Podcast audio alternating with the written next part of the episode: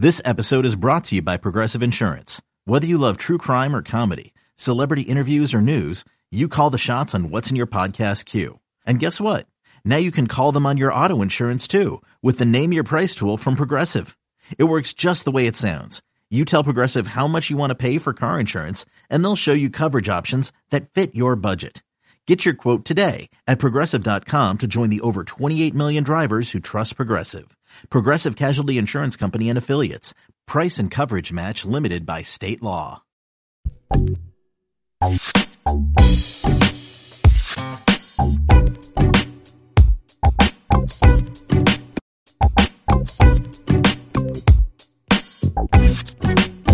Hello and welcome to a new episode of the Good Old Podcast. I'm Jacquie Franciulli for Wahoo's 24 7. As you can see, we have a special guest on the show today, Greg Madia from the Daily Progress. Greg, thank you so much for joining us. Yeah, happy to do it, Jacquie. That that time of year, it's getting it's getting closer and closer. Yeah, you know, uh, before we start recording, we talk. You know, I, I, spoke about putting my my son back in school today, first day of school for a lot of people in the Charlottesville area. Three counties in the area have started their school, so it it's one football season when I see that book bag and I see that lunchbox, Greg. Um, Greg, we've been able to see um, just under, no, actually, just about one.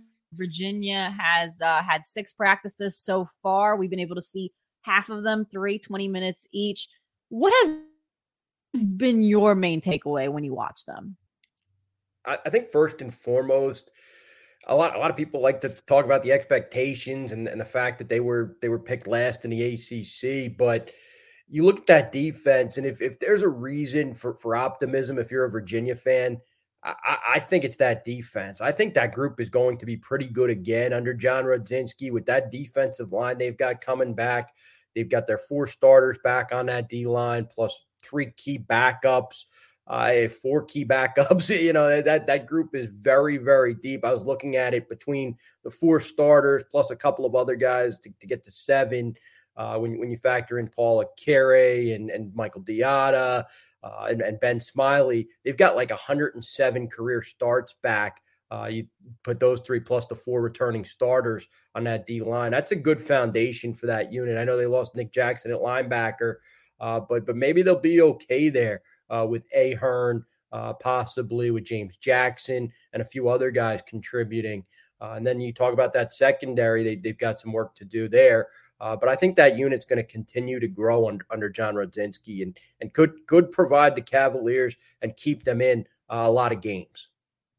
Yeah, and if you're uh, watching us on YouTube, you're going to be seeing some fall cub footage, fall camp footage from the left for three practices, as uh, Greg and I discussed. And yeah, though you know, I always felt coming into the season that this D line was going to be the strength of this team. When we saw it last year and just seeing all those guys coming back, we knew this was going to be such a, a veteran group and it was going to be prove dividends towards the end because they're going to have a nice rotation because they're going to have be able to stay fresh during the year, especially, you know, when you look at the season opener when they have a offense in Tennessee that plays that up tempo and like to keep things quick. So that's really going to help the defensive guys to keep fresh like that. Um, you know, for for me, for the main takeaways, I, I agree with you as far as you know the defense. They look crisp and the D line. Um, what I you know look at, into this, you know, we were seeing video uh, earlier about the running back room and just so much talent. You're seeing that talent in that running back room, and you're like, if they can get a balanced offense, what they planned last year, and get their passing game open, that running game can keep that offense on the field, which in turn will keep that defense fresh and, and make them even um, better. Um, and I'm looking at the O line, and I think this is the most, I guess, confident, or at least when you look at that O line, there's still questions on it. We still haven't seen them play together. But because they've been the healthiest I've seen this O line group since I've been covering this beat, it gives you a little bit more hope that during fall camp they can play together and establish that chemistry early on that was something that you know they haven't had. I know Bronco Mendenhall didn't have in that last first season I was on the beat. The last two years, the uh, first year of Tony Elliott, the spring as well. But seeing all those guys healthy, I mean, McKale Boley, I think only missed one practice, um, and then he was back. So uh, seeing that and seeing even the new additions like Brian, Brian Stevens and Jimmy Christ, those guys coming in as well. So I, I seeing them and seeing their body transformations as well. It feels like they're they're more defined in, in their, I guess, in, after the summer workouts. Um, and also, I feel like practice is quicker. I know last year they were trying to get this quicker pace, but just a familiarity with the staff too. And it seems like the staff is, I, I don't want to say the staff is quicker because that's not quite what I'm trying to say, but it seems like the staff are all on the same page and it wasn't like they were all learning from each other. Like, you know, even Tony Elliott mentioned everyone was on the same page special teams wise, which was something that, you know, they struggled over last year. Everyone you know, when you look at them, it seems like they know each other's quirks, they understand each other. It's things that you learn after the first year. So that definitely is um, things that stood out to me when I when I was watching um, fall camp the the kind last of, few practices. I was gonna say, kind of along those lines is last last August, and, and Tony mentioned it. Uh, I think the first day of camp this year is last August. Players were dealing with class and mm-hmm. training camp.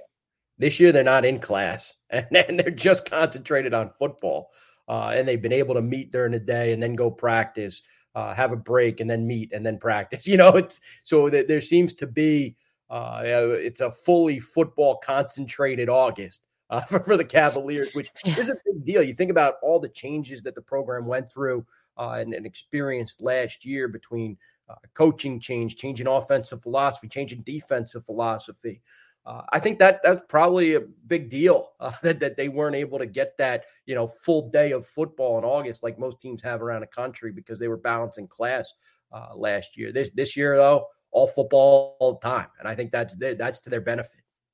Yeah, I still I, I remember last year during fall camp uh, as, we're we're going in, and uh, I, I see Daniel Sparks walk off the field, and he's like, "I got class," and, and I think that's something that you know this year you don't see that because they did they obviously the first year is about learning. You know, you got Tony Elliott coming in, first time head coach, also not understanding the dynamics at UVA, what needs to be done. And then with having that under his belt, he can talk to them, say, okay, let's change the summer schedule. Let's have classes summer A and summer B, like do a little bit things differently. And it it does show they can meet with the coaches and you know, instead of, you know, going to class, they're able to have meetings with the coaches. So that is definitely something that um has certainly helped and, you know, I touched on a little bit on the offensive line, Greg, but, you know, that is going to be the biggest story coming into this season. You know, how is this offensive line going to do protecting Tony Muskett under center? Because that is the pivotal question when you think of last year with Brennan Armstrong. A lot of his problems early on in the season was because he was the most pressured quarterback in college football, according to Pro Football Focus. Yeah, no, no doubt. I think the the one thing with with that offensive line is is you know, not only are they they healthier, like you like you touched on and you mentioned, the new position coach Terry Heffernan has a background philosophy wise that that probably fits more of what Tony Elliott and Des Kitchings want to do offensively uh, with with their background and being more balanced, more pro style uh, than than the previous O line coach Garrett. And he, he, did a good job building offensive lines under Bronco Mendenhall. But I think there's there's a real understanding from Heffernan of of what Virginia wants to do on offense, right? He was at Stanford with David Shaw and the way they ran the football at times in his tenure, and and of course before that in the NFL. Uh, so there's some understanding, and even even Paris Jones back back at media day in Charlotte said, you know, he he was running through uh, reps in the spring, and he he would notice at times like oh man, that's what that hole is supposed to look like. That's what that offensive play is supposed to look like. Uh, because he said, you know, he just didn't see it last year because it wasn't there. This time around, uh, there, there, he said there's more of an understanding from the O line because Heffernan's brought a little bit something different. I think that's something to watch moving forward. Of course, it's gonna it's gonna depend a, a big part on personnel and and how those how those players function together uh, with the newcomers, right? You got Ugonna Nnanna in from Houston, Jimmy Christon from Penn State, Brian Stevens in from Dayton, plus some key returners, McKale Boley, of course, Ty Furnish, Noah Josey. Uh, you want to see how it all comes together.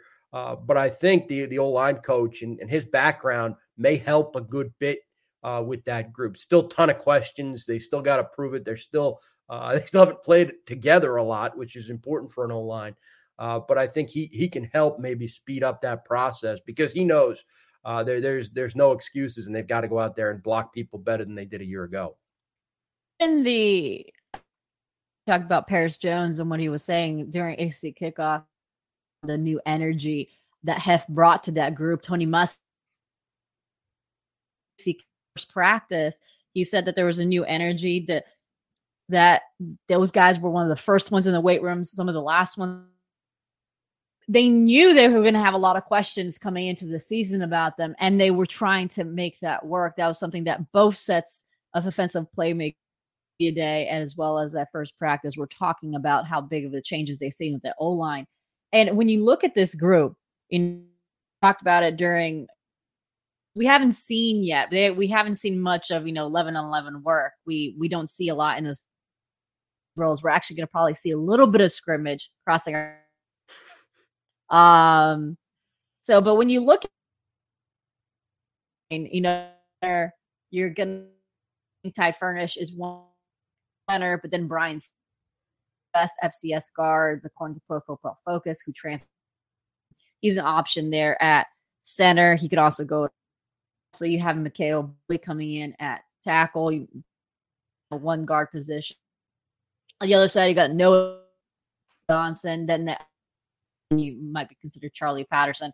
Are those some of the names that you're you're like when you're looking at that O line? You're like these are the names you you're kind of projecting in that first group. Yeah, I I would think so. It's it's it's interesting. It, Ugonna Nnanna is kind of kind of kind of one that stands out to me. Didn't play a ton at Houston, right? Didn't didn't start there, but came to Virginia. Was in, in was at UVA during the spring, uh, and, and got that first crack at, at left guard. And and Heffernan said, you know, he didn't let that job go uh, during the spring because of his work ethic and the way he performed. So he's a guy I, I would I would watch to see if he can continue that throughout this month and, and toward that first game against Tennessee to see if he can hold on to that job. Uh, and, and he's in the mix for, for one of the spots on the interior. You mentioned Furnish and, and Josey, uh, probably the others, along with Brian Stevens, who brings all that experience with him from, from Dayton as a as an older guy. Of course, there's a jump there too, right? Uh, the defensive linemen are a little bit bigger uh, at this level than they are at, at the FCS level, where where where Brian Stevens was at Dayton, a non-scholarship program in a Pioneer Football League. Uh, so th- there's there's a bit of a jump there, but his experience should help him. And you know, I think the goal probably coming out is is they they want to have multiple players who, who can who can fill some different positions and and so that they don't feel like they only have five or that there's a lack of depth. You probably want to have four four players good enough to play the three interior spots and probably three or four good enough to play the tackle spots. But I would think those names are the ones that that that you would project as as players um, who, who, who could see the field come come that first Saturday uh, in September. Yeah, uh, Hef was. Uh, I asked him about the rotation. He's like, I don't. Uh, you want to have a good deep rotation, but if you only trust five guys, you only trust five guys. But he's going to use the first couple games as yeah as opportunity for uh for some more early playing time. I think that's he's like if those are the games that you want to use so you can establish your five, but you're he, he said you're gonna not you're gonna have injuries. That's the that's how football is. You're gonna have injuries. So he's hoping to have more, but he didn't want to give a number of the rotation.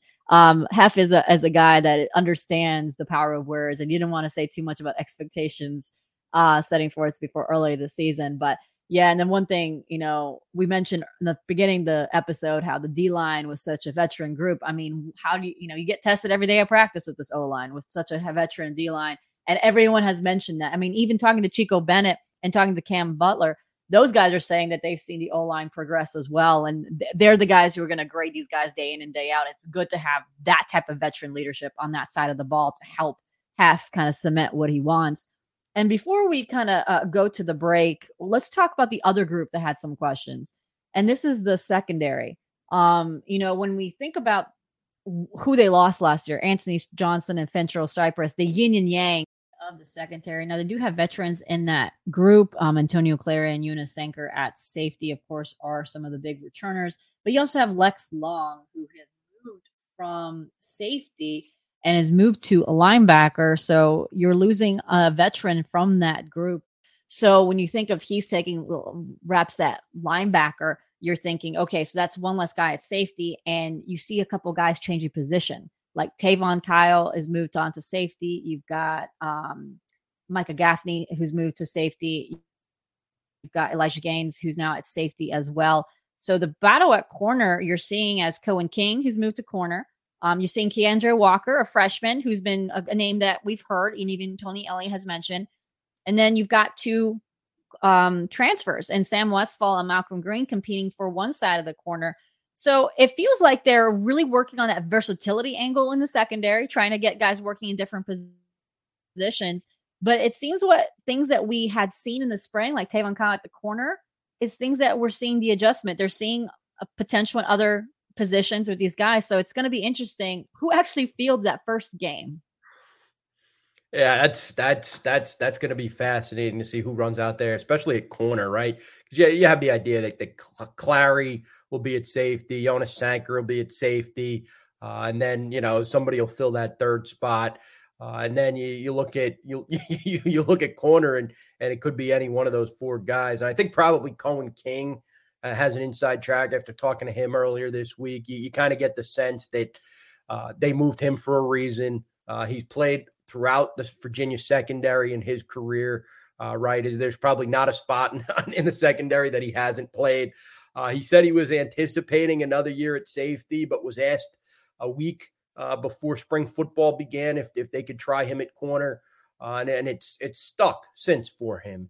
So I think he's he's one to watch. He said he's really had to change the way he conditions himself uh, this this past summer.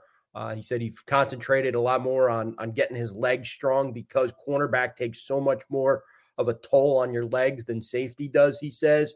Uh, so he's he's learned how to adapt that way. And then he said he also spent a lot of time studying with Curome Cox, uh, the defensive backs coach at Virginia, and trying to learn from him and pick up different things and and really learn the way he teaches the position. Because he said, you know, it was it goes the last time he played corner a couple of years ago.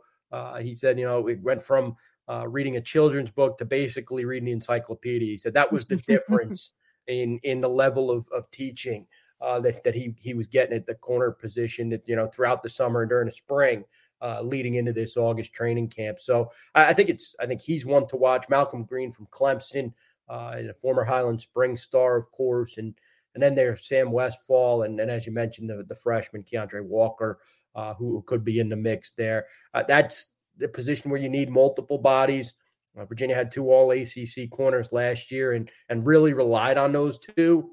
Uh, but typically, when when you see some some pass offenses, especially Week One against Tennessee and and Joe Milton and some of the quarterbacks they'll face really throughout the year, Drake Maye at Carolina, Riley Leonard at Duke, some really uh, Taulia Tagovailoa at Maryland. You're going to need multiple corners to run out there and multiple guys you can trust to, to play that position. Yeah, depth is always the king when it comes to football and when you have a, tough schedule like uh, Virginia has this year. So we're going to take a quick break. Um, on the on the way back, we're going to be talking about the quarterbacks um, and what we've seen from the offense, and then we'll talk about freshmen that we think could see the field early, and then obviously we're going to take some Wahoo's twenty four seven questions like I teased on our message board. So we'll be right back.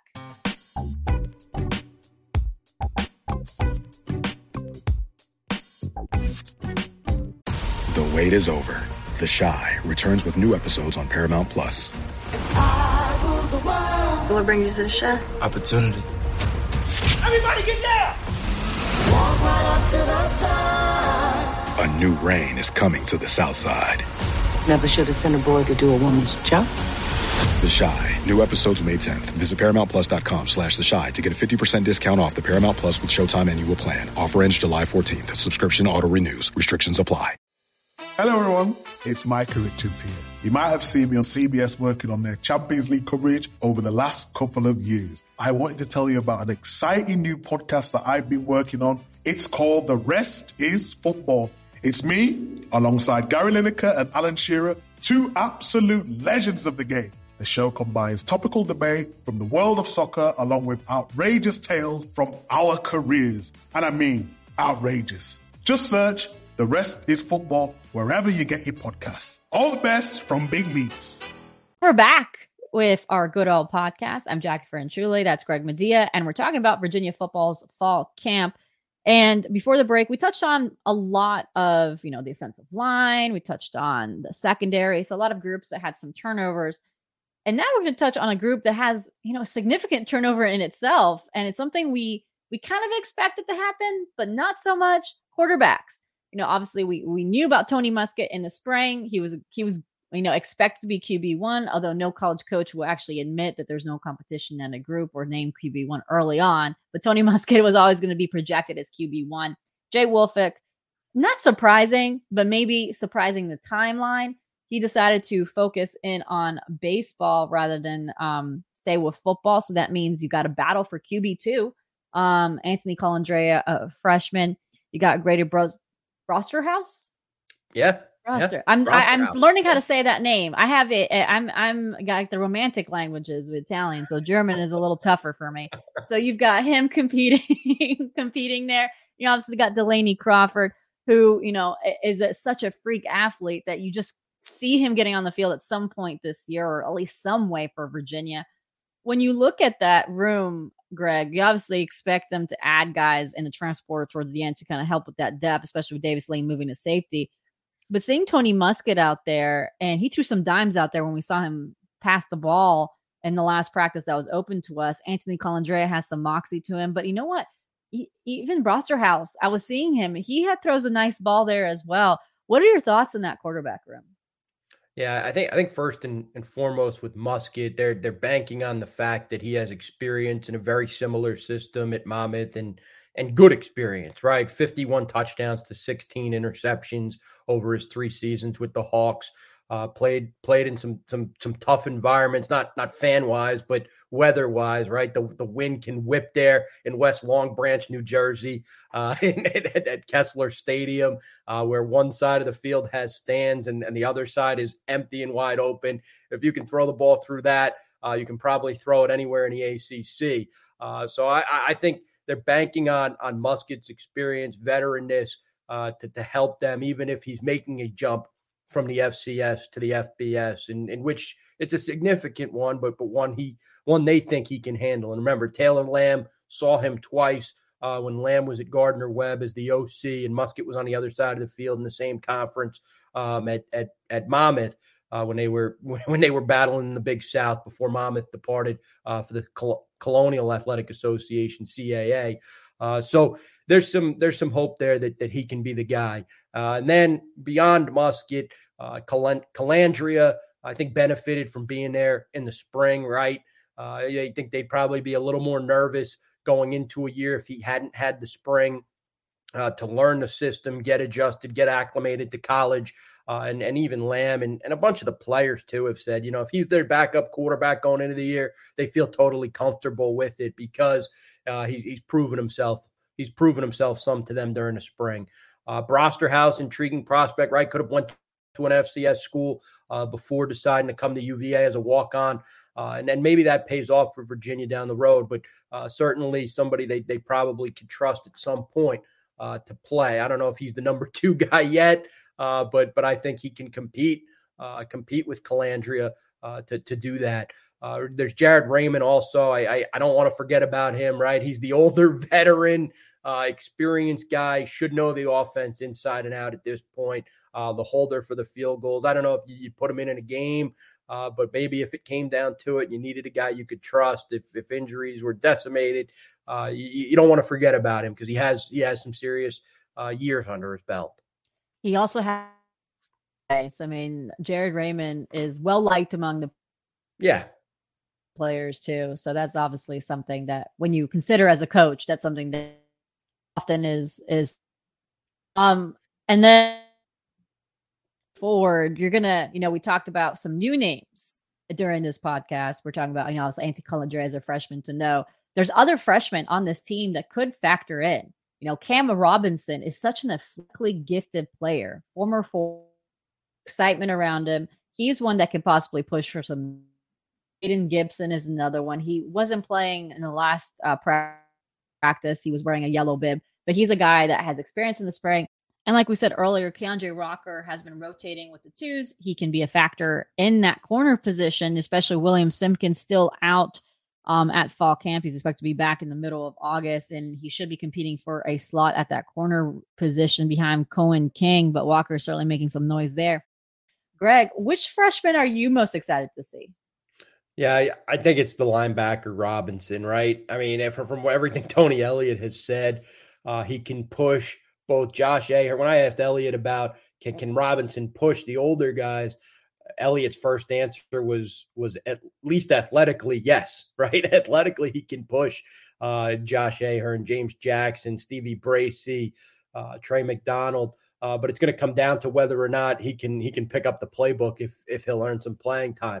And I think in the meantime, while he's trying to learn the defense, get acclimated to the college game, you could probably see him on special teams, right? If you're athletically uh, ready to play uh, as a linebacker, you, can find a role for yourself on special teams without a doubt. Running down on kickoff or punt, uh, covering and tackling, uh, why not, right? Virginia needs more of those, you know, good athletes to, to put out there on special teams. After uh, special teams were not were not a strong point for the Cavaliers uh, last year. I think also you mentioned Jaden Gibson. Uh, he he he seems like he he picked he carried some momentum with him uh, from the spring into the summer, uh, and and will be competing for for potentially uh, contributing role on offense this coming fall. Des Kitchings wants about six wide receivers. Uh, you, you, probably could figure out two or three, right, between Malachi Fields, Demick Starling, Malik Washington, as older guys who you'd expect to be in the mix. Uh, maybe Jaden Gibson's not far behind them, right?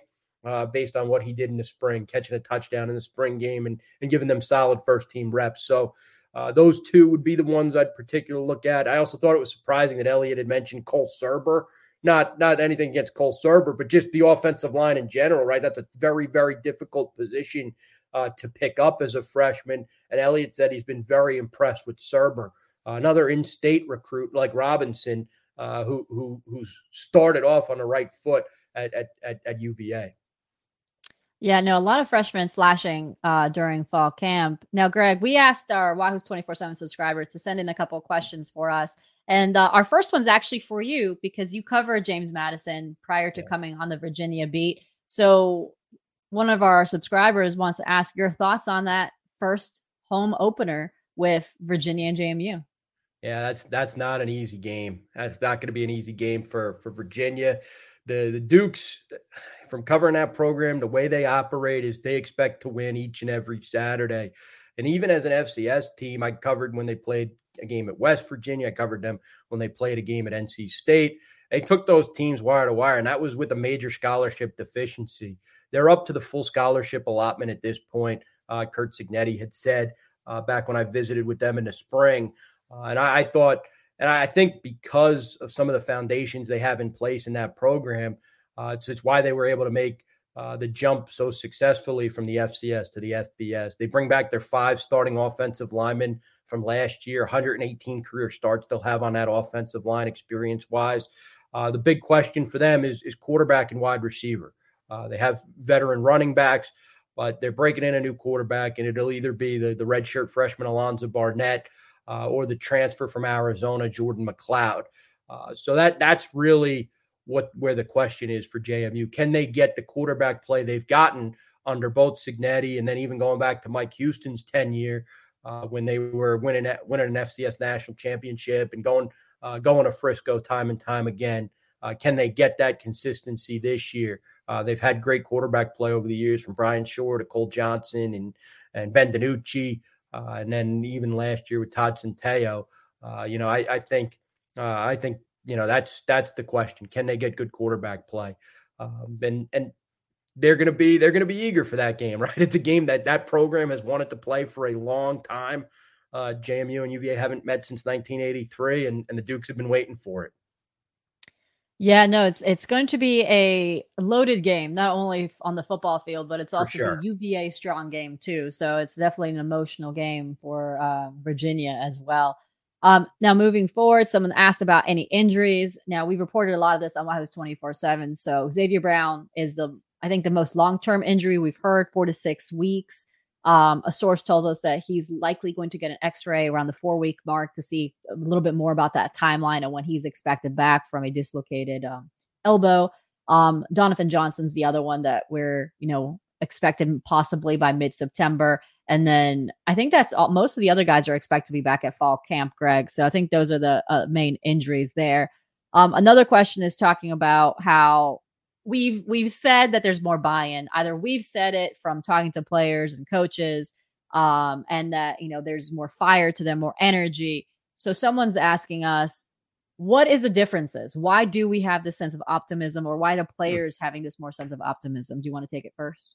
That's a really good question. Uh, probably something we should ask Tony and, and the players. But uh, I, I, I, will I will say this. I, I think it starts with with more buy-in probably from from some upperclassmen that that really want to do well for for what Tony and that staff is asking them to do and and and sees the the vision sees sees what's ahead and and how they can how they can make it work whereas last year you, you you're talking about players who were I'm, I'm talking you know Brennan Armstrong Keytaon Thompson Dontayvion Wicks the older experienced guys who had had a lot of success offensively, right? And what they were doing previously uh, in that air raid system under Robert Anae and and and throwing the ball all over the yard. They were exciting, uh, right? They were a very exciting offense, scoring touchdowns. They're probably thinking to themselves, you know, and this is just me talking now. Uh, you know, well, why, why why change what worked, right? And and there was some adjusting and and some major uh, major things to, to switch up for those guys. And, and maybe there wasn't complete uh, buy in. But now, uh, with a quarterback that, that understands the system, uh, with players returning who have been in it uh, for, for a while, I, I, think that's why you're seeing you're seeing the buy in, right? You have more players uh, that, that see the vision for it and that haven't had the success that, that those older guys did last year. Yeah, I, I, kind of agree with you too. And something that I've mentioned in our podcast too was the coaching change happened so differently than normal coaching changes that you usually cover. They didn't expect the coaching change. They were Correct. thrown off by the coaching change. And then you have a new guy coming in saying, we're going to change the culture, change what we're doing. And it's hard when you have something that for them was working. So you're you're gonna have two you're gonna have heads butting there because you're like, well, I liked what the other guy was doing. I was doing well there. You're coming in and saying it was wrong. So there's gonna it's natural human interaction there. There's gonna have some issues of saying I don't agree. And even Tony Elliott admitted to us and during the spring game, I remember asking how that buy-in was working. He said there was one guy's just had one foot in the water. He was trying to get them to be two feet in the water. It's always easier when you have success to get those two feet in the water. It just didn't click that way. This year, you have the coaches getting players that fit their system. When they went to the transfer portal, they got the quarterback that fit their system. They also went and got, you know, offensive linemen that could fit their system. They got play Malik Washington because they said that's a guy that would fit our. So theoretically, you see that because these guys either play the system or knowledge the system or the skill set to the system. So when they came over, they're more comfortable with how the practice are set up what Tony Elliott also did was picked up guys that were familiar with him, with Malcolm Greene and Kobe okay. Pace through the yeah. transfer portal.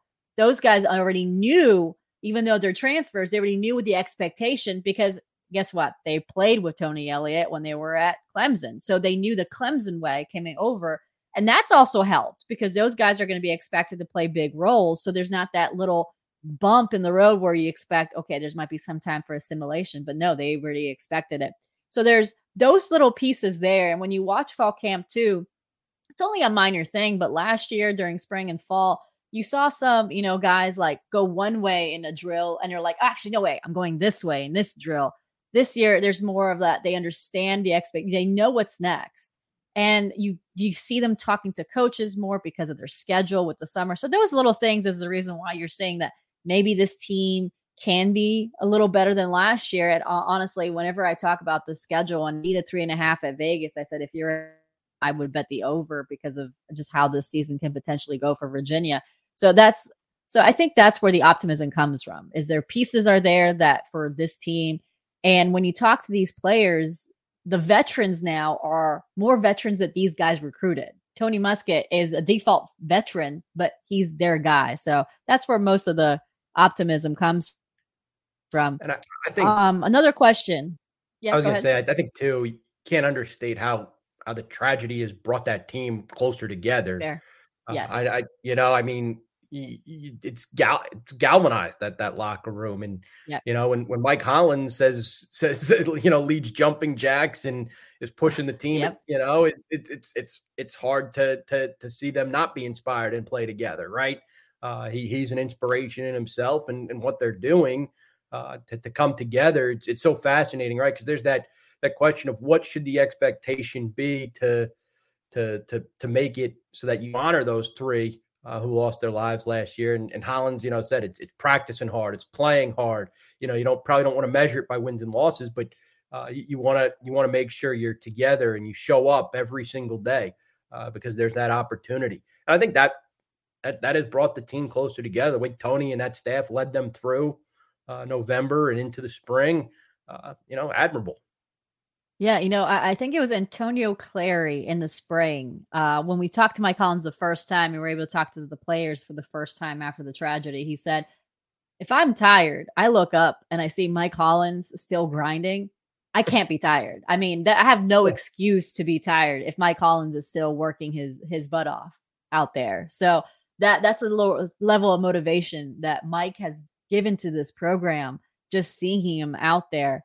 um and performing i mean again i, I think he, he told us doctors didn't expect him to tie his own shoe within yeah. six months and look he within six months he was playing in the spring practice and now he's going full contact during fall camp so I, I think the remarkable journey there says it all for how much this team is unified with that um now another question here moving forward is about starling um, how are the coaches yeah. feeling about Demick Starling, his improvements, and how the how has his performance and track translated on the football field too? And actually, Greg, I think Tony Elliott was asked about Starling uh, during his uh, post practice presser on Monday.